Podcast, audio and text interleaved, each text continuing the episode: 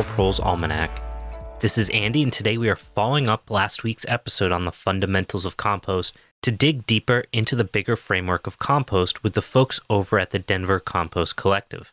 The Denver Compost Collective provides a weekly compost collection service for apartment dwellers in the city of Denver, but it's about much more than saving organic matter from the landfills. The collective is framed in building community and working towards healthy, local food systems. The community farm partners regularly receive compost directly from the Denver Compost Collective, supporting the farm's efforts to grow local, healthy, natural foods right in their communities. This model is unique and one that can be replicated in many cities across the country, and that's what this conversation is about. How do we take something as simple as compost to build community? And much like the fungi that feed the plants, how can compost help us build roots that help prepare us for a future that will require us to be more resilient? Take a listen to this episode. I'm sure you'll be inspired. And if you'd like to get involved with the Denver Compost Collective, their information is in the show notes. Hey guys, thanks so much for joining us. This will be a fun interview because I'm joined by the whole team over at the Denver Compost Collective. Did I say that right? It was Denver Compost Collective? Correct. It is. It's a mouthful. Yeah, I was like, is it cooperative or collective? But it is collective. Give cooperative. Give us time. uh, so uh, I'm joined by a number of folks. I'll let them introduce themselves. I'll start with you, uh, Sean. Sure. I'm Sean. I'm the worker owner currently. Uh, the goal that for our organization is to become a worker cooperative, um, but it just takes time and lots of things coming together, right? So, and I, you know, takes people people uh, choosing it in their own ways in the meantime. So, it's been around for a little over five years here in Denver, and we get paid to pick up people's food waste from apartment dwellers specifically. Uh, so it's small scale pickups and small volume compost production that we do, and then we partner with community farms that are doing the right things in our area, and then we we give it to them for free. So we just try to make that our main goal, but it sits in the background. Our main goal is to take care of the farm partner, but we get paid to pick up food waste. Cool. Hello, my name is Kira. I am basically a worker with Sean doing compost as well as marketing and sales. Uh, my name is Daniel. Um, I'm pretty much uh, here for the dirty work, uh, food, you know, food collection, compost making, smelling like rotting food all day. I can't say it's a bad thing, honestly. I do enjoy it. Um, see, I'm down to you know be part of that and kind of be part of the thing that our work is going towards. That's definitely been a thing for me. Is you know food security, um, self reliance, yeah, things along those lines. Awesome.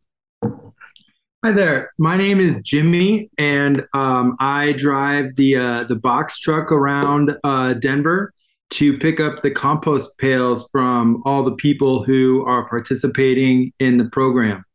Yeah, we do that three days a week, and we pick up you know hundreds of of pails every day, every day that we're out there, and um, you know we work with lots of apartment complexes and uh, households and we with a lot of pails at the end of the day. So uh, that's that's you know at this point that's my role with the uh with the company. And um uh, you know I, I didn't think that i was gonna sign up to be a, a, tr- a truck driver but uh that's kind of just how it how it ended up.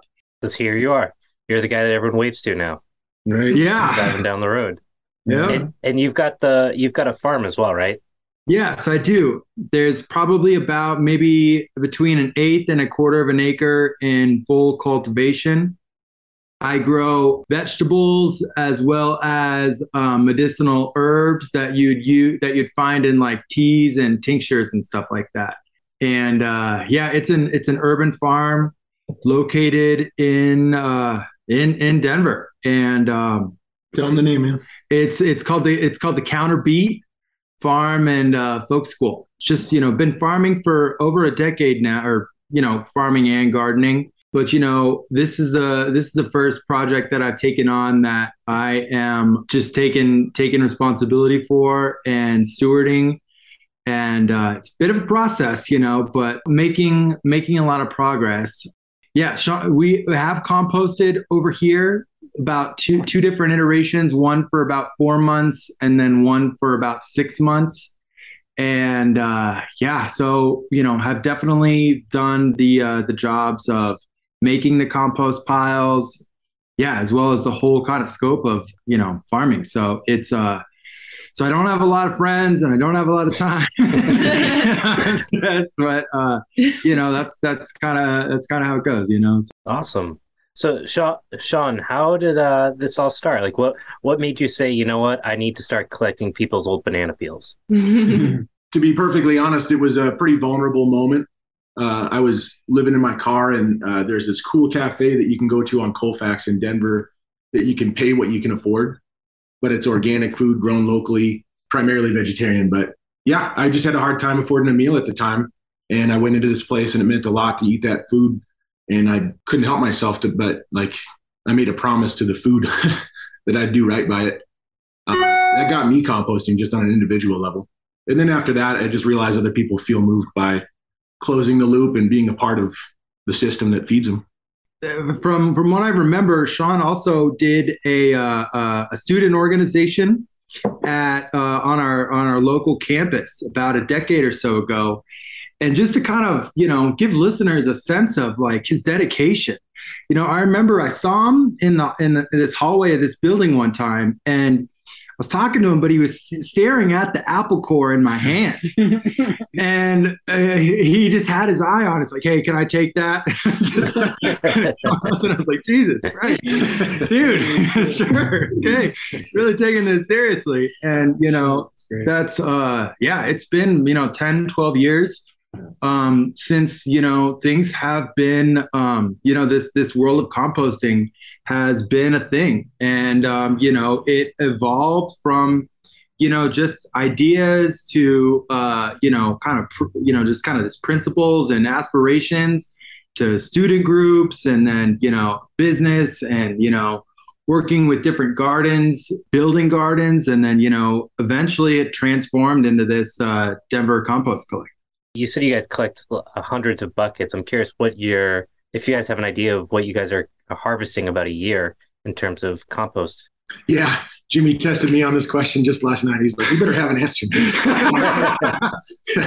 so uh, I do have an answer, um, and it's it's it's one that that I'm I'm happy to share with your listening audience, but I've not shared it with any other audience because I don't really um, we're happy to support anybody who's thinking in radical terms, anybody who's thinking in system change, in liberation terms. We can tell them anything they want to know about what we're doing from the inside out. In fact, they can come see us. But yeah, I, I don't really care to take care of who, who's trying to compete and kind of cut corners and type of thing. So anyway, having said that, our volumes are really light. We don't do much in volume when you think about uh, what it means to be a composter. They're talking in you know thousands of tons at, at, at the at the low level. So we're nowhere near that.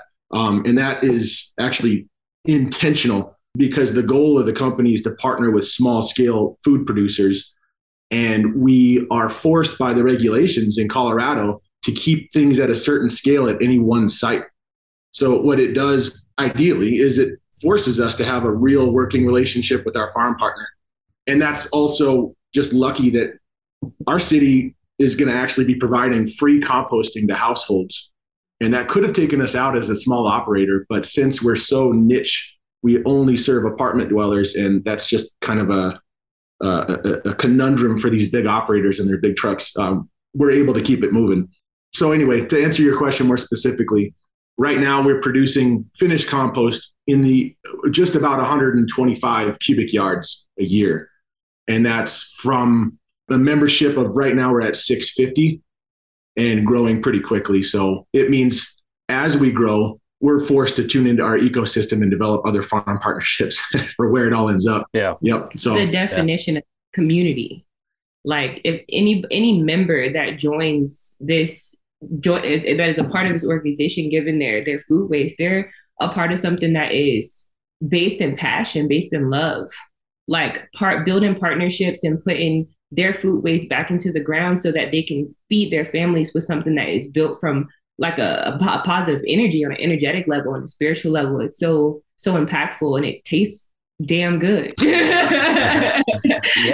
I mean, it's you know, you say only that scale, but having worked in landscaping, like moving hundred yards, hundred plus yards of anything, it, it, it's a lot when you start thinking about like food and like how quickly like if you make compost, you throw a bunch of stuff uh, in a pile and it just shrinks. Uh, mm-hmm. Uh, that, that's a lot of food waste you're going through, and that's awesome that you're putting it to use. So I think personally, as somebody that composts and utilizes a couple different methods, it becomes really interesting because you need other materials, not just food, and you also have to limit things like meat products and things like that, depending on how you're composting. So I'm I'm curious about that kind of more logistical component. You know, how do you guys decide how you're doing things and do you have to incorporate those browns or do you rely on other people? Do the farmers have to do that? Somebody want to take? Okay. The browns, the leaves.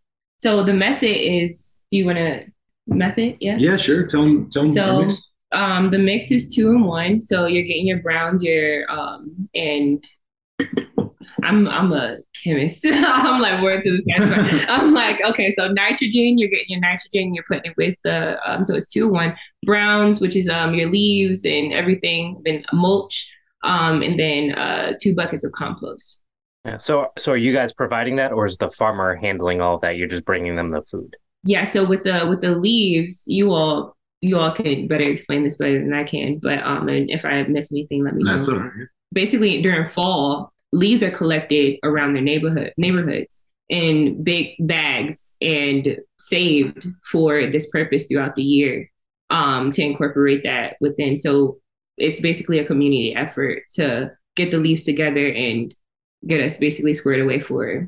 Realistically, that's pretty simple compared to like trying to come up with leaves every week yeah. or brown yeah. material every week, carbon, and you know, well, we don't have enough. What do we do? Uh, now, do you guys have any problems in terms of like people putting things in compost that they shouldn't be, or because of the scale that kind of uh, regulates itself? I think as people are getting more familiar with this process and the intricacies of the proper things to compost, they're getting better. But I mean, I'll still find whole roasted chickens, um, you know, just bones, nothing crazy, but you know, people will tissues they blew their nose with there's still, I think, people have a. I think this opportunity too is is going to allow people to kind of understand again what actually makes what makes what makes the world, what makes our food, what makes the soil. Because yeah, like I said, people will just you know I'll get plastic pieces of plastic all the time, things that just have no business in. I'd still call it food prep in my mind. I mean, composting, you know, um, trying to make sure that all your microbes are balanced, trying not to cause pathogens, I think those things are, it's not just throw your food away and it turns into compost. It's definitely, uh, and I, I think people are getting better with it. And I think us as the intermediates on that, on as the, you know, kind of segue for people is to educate them better on what to compost. Um, cause like I said, people will give me, oh shit, I don't know, you know, just, just, just whatever they don't even want. They, they think it's a, somehow, somehow putting in a compost bin cancels it out as being garbage, but it's still it's, it's, it's yeah, I, I, get that.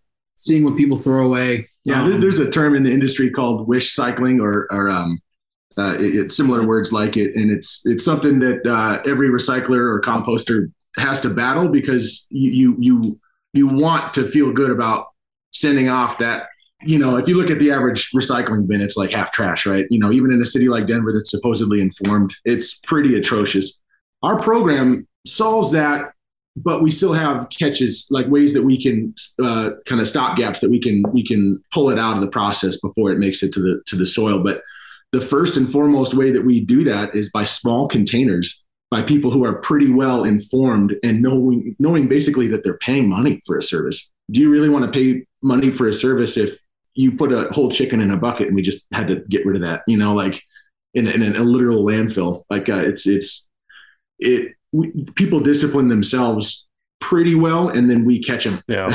and then we can follow up with that person who had that pail so when it's an individual pail it's just totally different than a large community bin we all love to do things in community but some things are better held accountable when we can go to a single person and say hey you, you know remember this is what our goal is and uh, you have to do that otherwise you got to go yeah community doesn't work if there isn't a personality to or a personalness to it mm-hmm. uh, where if you you know if you have a community bucket and you don't know who's dumping what, then it's not a, really a community. It's just something you're all using. Mhm. There's a subtle difference there, and I think that's because of the way we live. Um, that that doesn't necessarily translate, even if that's our intent. Right. That's something I experienced. Uh, I used to live in Italy, and they, you know, they have like 15 different bins for different things, and one of them was compost. But you would see tons of garbage in everything, even though they use the small bins because it's like there's one giant dumpster basically on every in every neighborhood. You don't know your neighbors. Like no, it's tw- well, it's 2010 then, but you know, no nobody knows their neighbors in the the modern era really. Mhm. And without that that uh, accountability to one another, you know, community is just like a, a buzzword. Yeah. Yeah, true. And our job is to share the story of the farm where it ends up. Mhm. And when they Yeah. get that vibe, uh, people really do discipline themselves uh, pretty darn well. And then with just like I say, with a little bit of a personal accountability when the time comes, if that person has a repeated issue, it does end it at the start. That's the trick with this whole thing. Don't try to catch this stuff downstream as much as you put you know, 90 percent of your effort should go at the start, the first interaction. So really clear information with images is ideal. Images of what can go in the pail, what shouldn't. You know, like your dirty dozen things that shouldn't go in. These are ways that we can improve our our contamination rate. But I will say that we consider a chicken bone contamination for our program. Whereas if you go to any industrial process, it's microplastics, it's pharmaceuticals, it's chemicals, it's it's radioactive material. It can be literally all the nastiest stuff that humans produce can be in some of that compost. So the fact that it's small pail pickups and that it's food waste centric and leaves and then wood chips from trusted tree services, that's how you control, God, I don't even know, well over 99% of what could be in there. Yeah, I think about here personally. Again, I guess use my own examples. The town I live in does a lot of like massive composting, and not too far away, recently they found out that PCBs had ended up in, or PFAs rather, had ended up in the wastewater from uh, a site that was site uh, processing composting because again, they're going at such a scale that they can't really track effectively what's going through their uh, streams, and um, you know, unfortunately, nasty stuff gets in there. Yeah. Now, uh, with chicken bones, you even at this, I'm surprised even at the scale you guys are at that you can't compost it. I'm assuming you don't want people to do it because then there'll be too much of it. That's right. I imagine that you guys could compost some of it. Our program purposely avoids it, and it's just to keep it simple for our farm partners. So we don't have pests, we don't have the possibility of viruses or anything like that. Our process is super kind of like batch, small batch, you know, uh, done with primarily hand tools. So uh, we do have the ability to to have a super effective. They call it PFRP, but a process to further reduce pathogens. So we're hitting 131 degrees for a couple of weeks and killing off anything that could hurt you. But the occasional chicken bone is not necessarily the issue. It's just a matter of kind of setting that standard at the start that Sure, um, yeah. program is built for the farm. So if these materials don't end up actually serving our purpose, then we're just going to keep them out and we're all going to play that game together. Yeah, makes sense. So how does it work in terms of like how do how do people like buy into this? And um, is it just a I want to feel good about myself, so I'm contributing to this, or is there some an actual benefit for people that are contributing their food waste? just to piggyback off of um, what Sean said earlier, and you all were talking about, I love the fact that you included community as a buzzword because it is a buzzword for people Mhm. right now. It's something that is like cool. It's an aesthetic, and that's bullshit. To be quite frank with you, you know, it's bullshit. This is like you're you're when you when you buy into when you I, I'm I'm just in that place right now in my life personally where if I buy into something, I really want to make sure that it's beneficial to to the world. It's not just beneficial to me. It's beneficial to to what I want to be and what I want to continue growing into. And um, but when people buy into this, um, you're paying 25 bucks to um get a pill um and get put your food waste in this in this pail. You get to pick what size, um, depending on your household size. Um, and you actually get an incentive to where you can actually get compost back for yourself to put on your in your own on your plants or on your own garden, which is really cool. Like, I mean, the the whole process of this thing is so um, amazing. It's really amazing to be a part of. And to uh, with marketing, we've passed out flyers to people, and people have this excitement. There's like a glow in their face when they see these flyers, and they're like, "Oh, this is a part of a farm. This is awesome." Mhm. And I remember my first day when I flyered with Sean.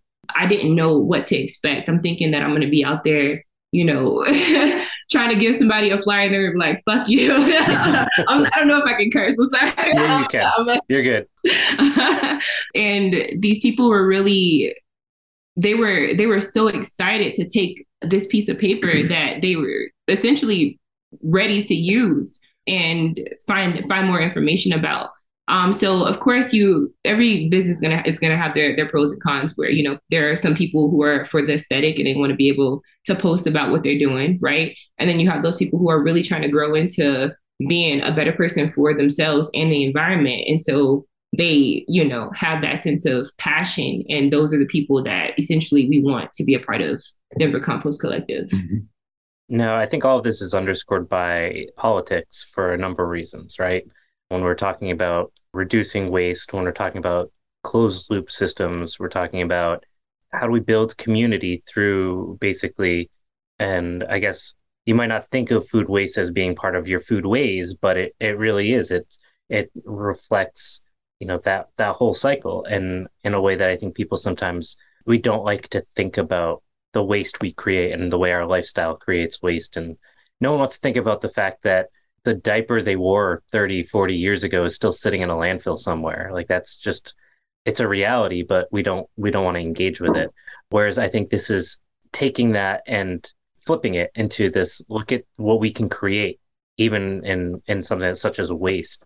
So I don't know, Sean, I, if you could speak a little bit about maybe the the politics and how that frames up what you're doing and underscores the work and where you'll continue to go with this project.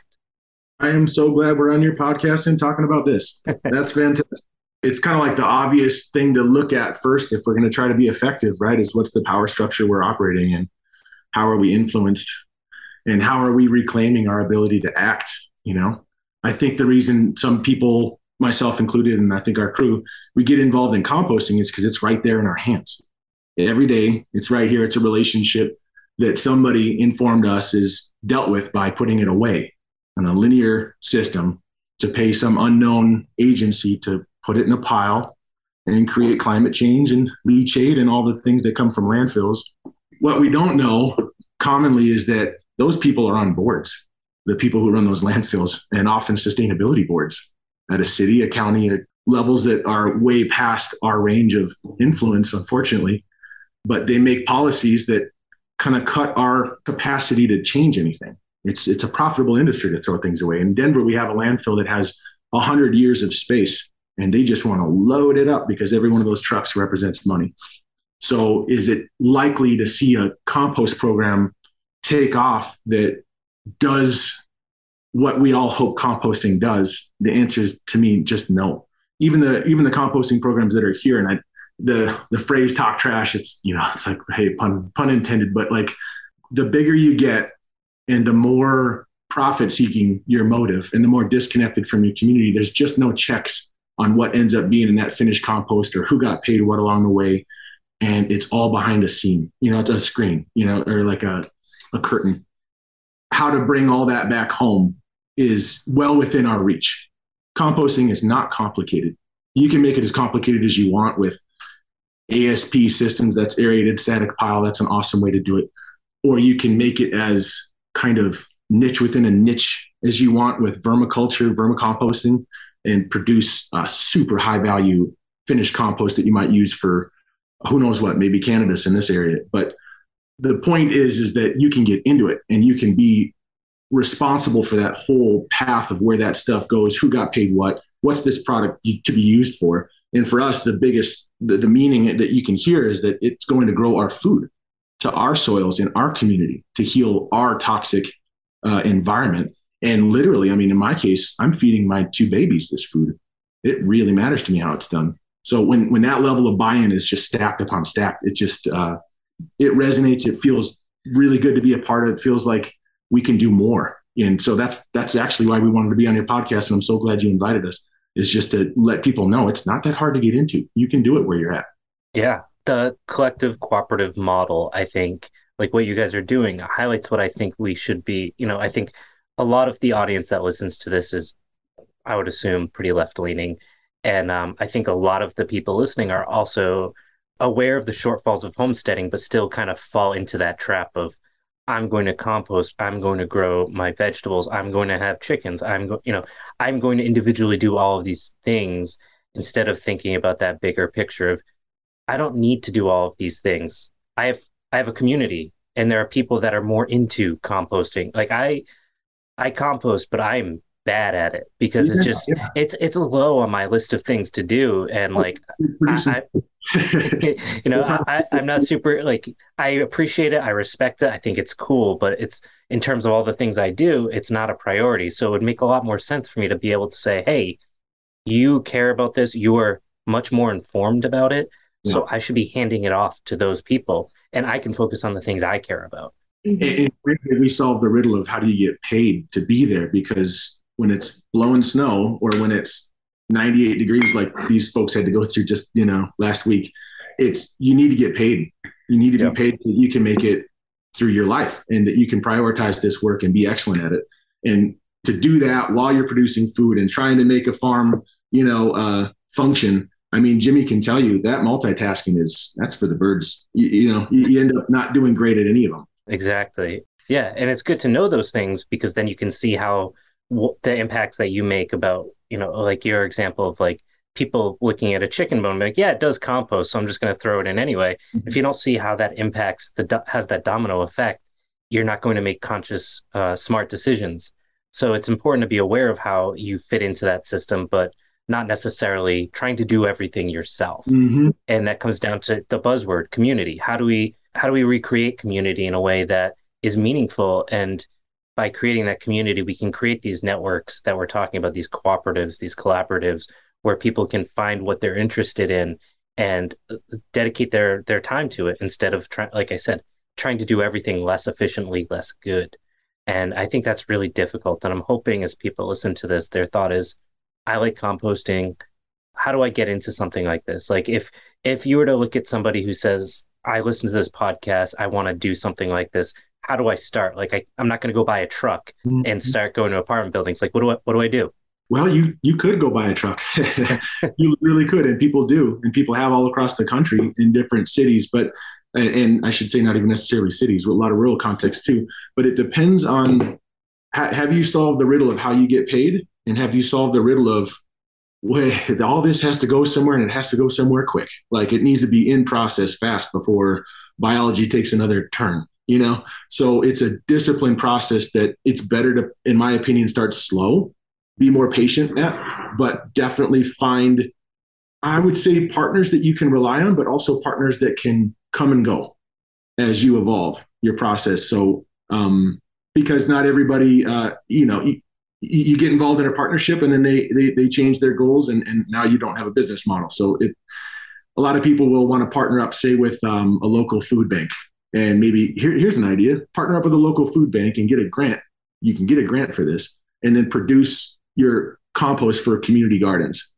Solve the problem of not having too much material at one space by having a few community garden partnerships. But even that system if that one partner that you had where your food is coming from stops functioning or changes their plans now your business model fell apart. So i guess i just mean uh, diversify your portfolio and then learn what works yeah. from a real world perspective. You can come in with a theory all you want, but what did Fred Hampton say about that? You know? Yeah, I mean, it's theories. Yeah, I, I, was listening to you talk about this, and I, I work with a local food pantry, and uh, one of the interesting things is you would think like, okay, you work with a food pantry, they're going to have like a diversity of foods, and you're going to get like a little bit of everything every week, and it's instead like one week I'll, there'll be 30 extra ducks and it's like okay you know it's it's not what you think of like oh, i'm gonna get like a couple heads of lettuce and this and that every week. Some weeks you'll get like three boxes of eggplant and the next week like i said you'll get a, a couple dozen ducks and it's like well some of this i can use some of this i can't use some of this will go in a freezer some of mm-hmm. this will go in a free fridge and then some of it will have to get thrown away even despite all of your best efforts because the system is just not really balanced to to deal with all these different uh, ebbs and flows of certain products. Mm-hmm. Isn't it different when you look in a one gallon pail and you see coffee grounds, banana peels, eggshells, you see apple cores? That's potassium, calcium, nitrogen. It's all of all of what you want in your finished compost. So if you start with that end in mind, you're going to a produce a fantastic product, but B, have it in a manageable situation for yourself. So you're not trying to chop pumpkins with an axe out back, you know? yeah, that's what I have the sheep for. Uh, just toss it to them. Thanks for tuning in to the Poor Proles Almanac. We've been exploring new areas of content, including new podcasts such as Tomorrow Today and the Gastropocene with yours truly, but also building a network with folks like Death and Friends. We're also building gardening resources and have a bunch of other content coming in the future. If you'd like to get more information or to sign up for our newsletter where we announce new projects, head over to poorproles.com and click on the Our Email List tab. The email list is only used for important, newsworthy content, and we won't clog your inbox, and you'll get less than six emails a year. That's poorproles.com at the Our Email List tab. So, what has been the feedback from the Denver community? You know, you've talked a little bit about marketing and like reaching out to people. Did you evolve your marketing style as you kept doing it, realizing there was only you had to engage with your uh, potential clients in a certain way? Or did you find that people are like yes this this is something i've been looking for and i didn't know where to find it yeah you can speak it anyway well i can talk about the now. Sure. How'd you start? You know i started really timid. Jimmy you were there back then where i just really we were, we started on bicycles for one thing. So we were tooling around denver with 300 pounds of compost on a bike trailer. Great quads yeah, yeah. You should have seen them. I mean, you could open a bottle of beer on those quads, but until the knees give out, I'll tell you. But um, starting in that way, solving how to do composting right throughout the year, that's perfect. That's just great if you can sustain it because low income and uh, but low complexity. So uh, and then building off that is how is how we did. But all the while, my the thing that kept me up at night was, you know, staying underneath the Colorado's uh, solid waste regulations limit. And I'll just tell you what that is for Colorado. It, it, you're, you're considered a composting facility if you're processing, if you have on your, your site of processing 100 cubic yards. So if, if for your audience, a cubic yard is the size of a washing machine, three feet by three feet by three feet. So 100 of those, 100 cubic yards of brown material is the maximum you can have at a site. And you're thinking that sounds pretty good. I could do a lot of composting with that kind of volume but it's five cubic yards of food waste on site or in process. That is a small amount when you're actually getting into it. I'll tell you for us, that's like three weeks of our weekly pickup. Think of how many farm partners we have to have in order to have this cycle go.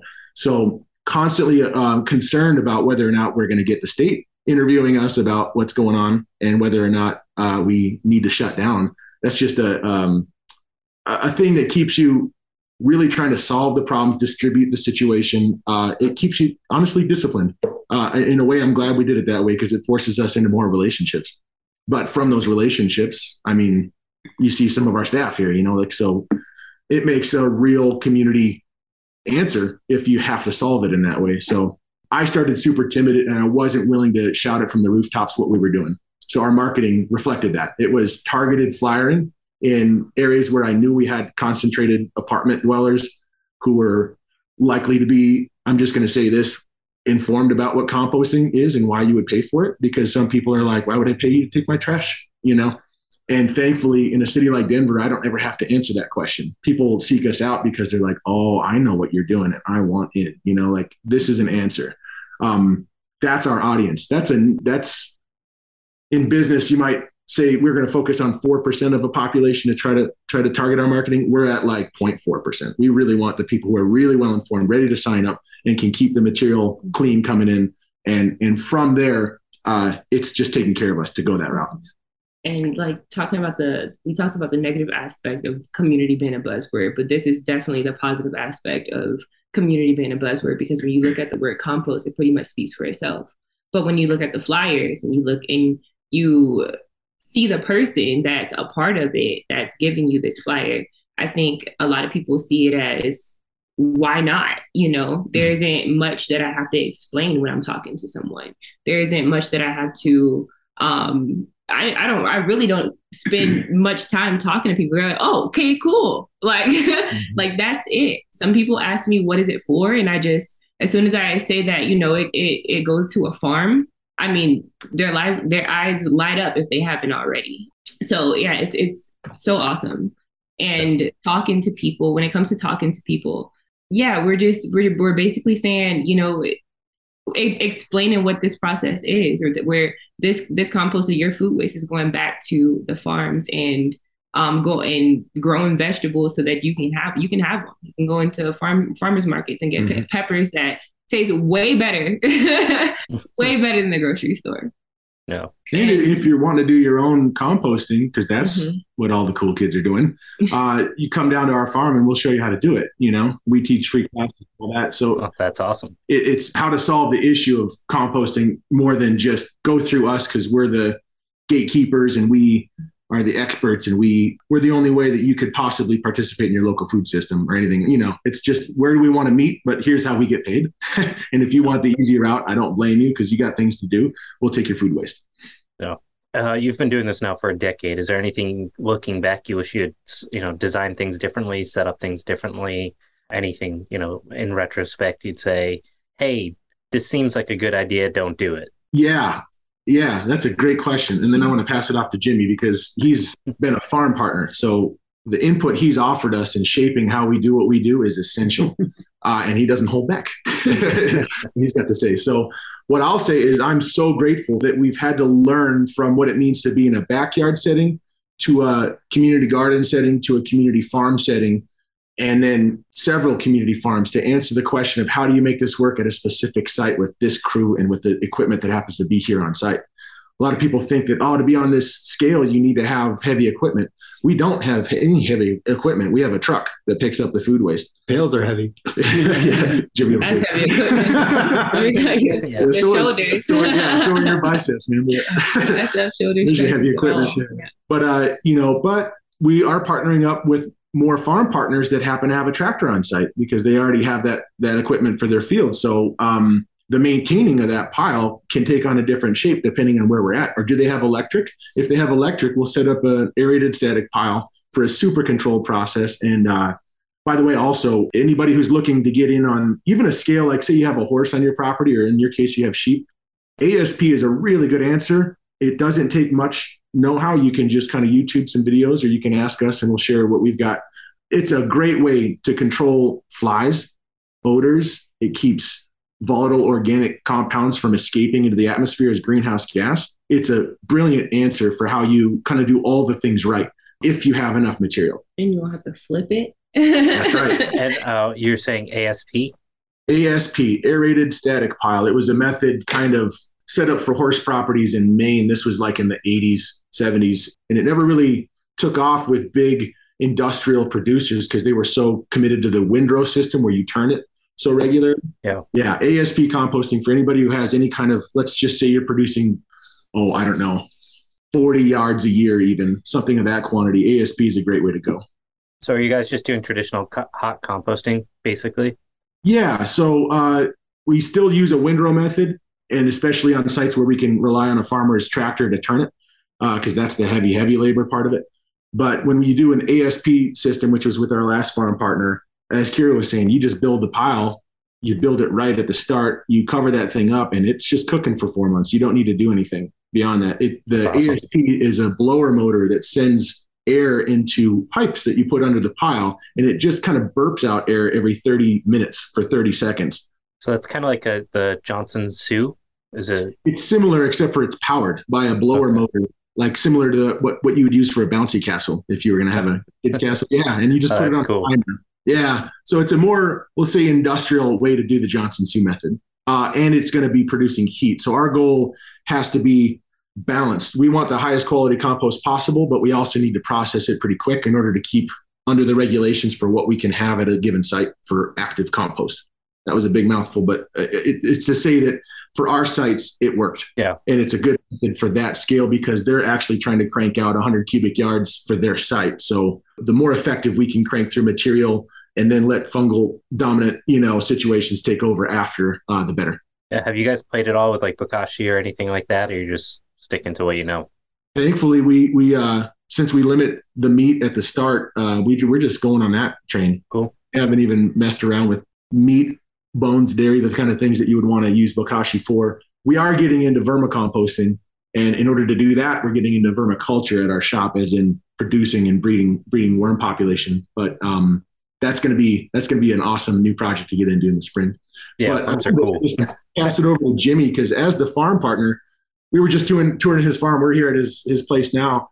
He showed us, you know, our crew here, uh, the newer folk, to the the uh, old processing site, and we just got to get really honest about what worked and what didn't.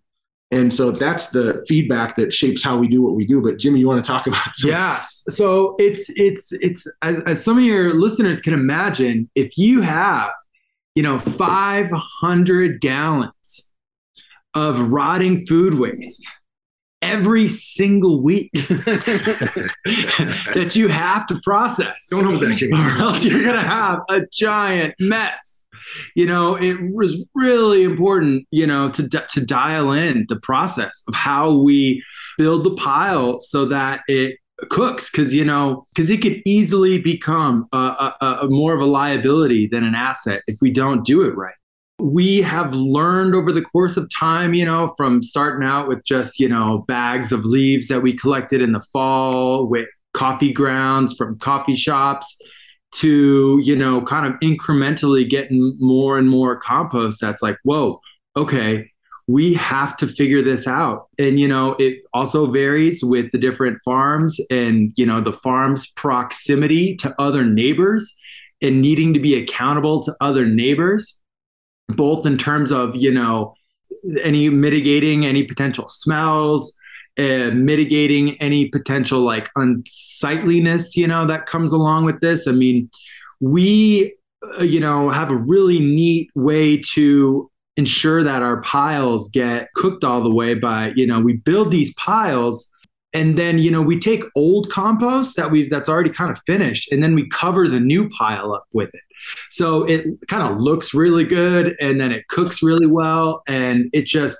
when we cover it the new pile with about you know six inches to uh, a foot of compost old compost that's finished it really heats up really well. And just to give a sense of like the volume i mean we make these windrows that are you know about 25 feet long about 10 feet wide and about like six seven feet tall you know? And we do that with freaking pitchforks and wheelbarrows you know? And then it heats up rapidly and that is just what we have to do to just ensure that it cooks and it's just done. Okay, move on to the next week, you know? And it's just like dialing in our process has just been so instrumental to just making sure that, you know, we are hitting these, you know, food safety thresholds. We're being accountable to the farm itself. We're being accountable to the neighbors and um, just trying to figure out like, holy crap, how, how do we make this work? I mean, you know, then once things are finished, you know, we have to sift the stuff.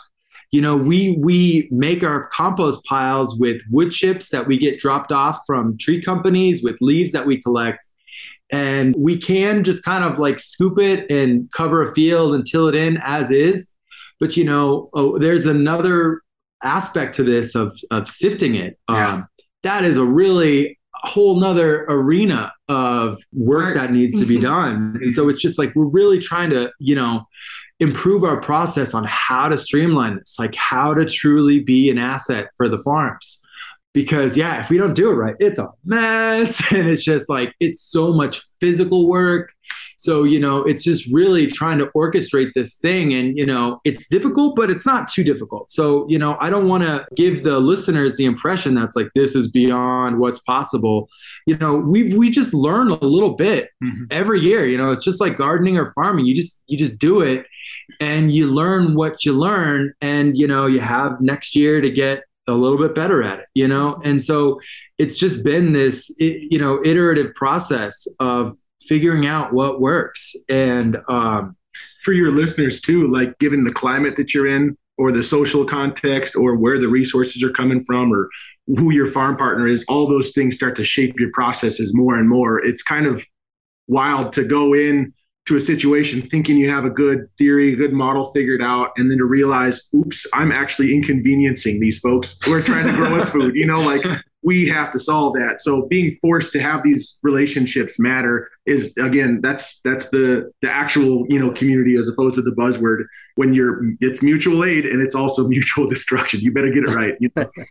yeah. So is there anything in particular that uh, stood out as uh, something you thought would work or would be like I don't, I don't want to say common sense, but you know, I, one of the things I feel like I'm always talking about is like you see something on YouTube, but then you go and do it and it never works the way they did it on YouTube. Are there any of those types of things that you've experienced now having scaled up? Innumerable. One of them right there with Jimmy was that we we collected uh gosh, fifteen hundred bags of leaves um one year and uh thought that we did the math right. And that was way more than we needed for that particular year. And they sat in black plastic bags. Well, the sun will degrade those black plastic plastic bags, and pretty soon you've got microplastics that you're you're offering your environment, and that just takes tackling leaves that are full of spiders and full of you know mess and getting super nasty to get that plastic out of there. So it's just one of those things where as soon as you start working in volume, the bump on effects of of um, you know, going from paper bags to plastic bags from our collection area, it just wow, that changed everything. One mm-hmm. little thing, and it oh boy, now we're in volumes. Mm-hmm. But you know, it is it is yeah, that that was kind of a disaster to get so many like five years worth of leaves for you know just about six months worth of composting. It's like oh god, gotta you know remember to check the math next time. But anyways, you know, but you know that part of it, you know, the collecting the leaves. I mean, we get uh, paid to to you know people pay us a buck a bag yeah. for for the leaves. And you know so we've we've also orchestrated this system with different neighborhood organizations to that will take the time to organize people in that in a particular neighborhood to put their leaves out for us. And you know sometimes there's been years where we just kind of go up and down alleys but at this point you know people put their leaves out for us pay us. It's yeah. pretty convenient. So it, it's another way that we make the. It's an instrumental way to make this uh, whole process work. Um, but yeah, we got to get the you know numbers right uh, with how many bags we do collect. Because oh my god, it could be a lot, you know. And if if our company is putting a situation out there where Jimmy's got to be with a pitchfork turning yards and yards of compost, hot compost, it's like the, the man better be paid well, you know. And so yeah. again, with getting paid for your pickups, I think, is just essential. And when you uh, have apartment dwellers versus, say, a household that might have 30 gallons of material, our average pickup is a gallon. And that person is paying us $6 a week. Now, we live in Denver, so the cost of living is huge here, but $6 a week can go a long way in paying our workers and in improving our processes and fixing some of these bumps along the road. And when you have an informed let's say clientele. We call them members. It's it, you know it, they're customers but it's like they're a part of a process. When you have people who are informed about the environmental good that they're doing but also the social good and that we insist on a living wage and these kinds of things is what you're paying for it's a it's it makes it easy for them to let that money go. And then of course we have anybody who can't afford it it's like do you want 50% off? I mean we even have some people paying a dollar a month because if it's a financial hardship situation we'll totally go there but when people come to us and they say, "Can we get a group discount? You know, can we can we get our whole building signed up?" Everybody's going to pay six dollars a week because if you can afford it, uh, we need it.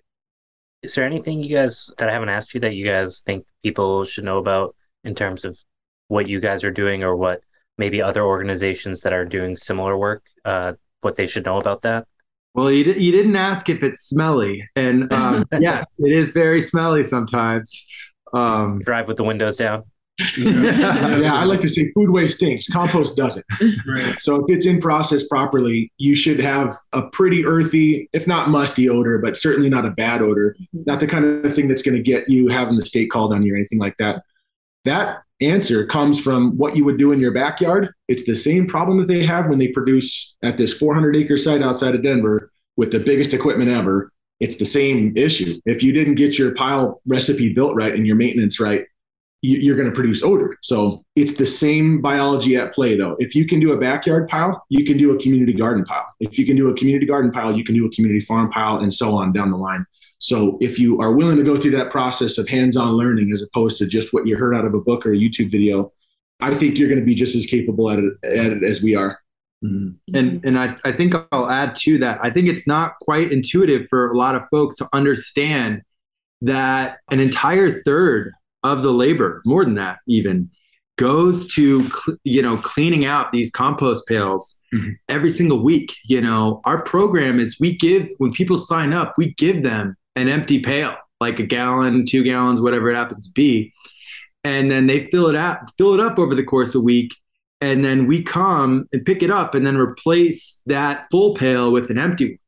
And the process of cleaning those pails is enormous. Mhm. And it is so, so much work to get this right and get somebody returned a, a clean pail that, you know, s- smells good and is just Doesn't have week old egg yolk or Yeah. something. yeah, so it's just so I, I just gotta so I, I think that it's hard yeah. So I think people really gotta understand who who um, are getting into this that you know there is this huge part of it of cleaning out these pails, cleaning out these buckets. I will say, will say when you do get your when you do get your bucket, it's odorless.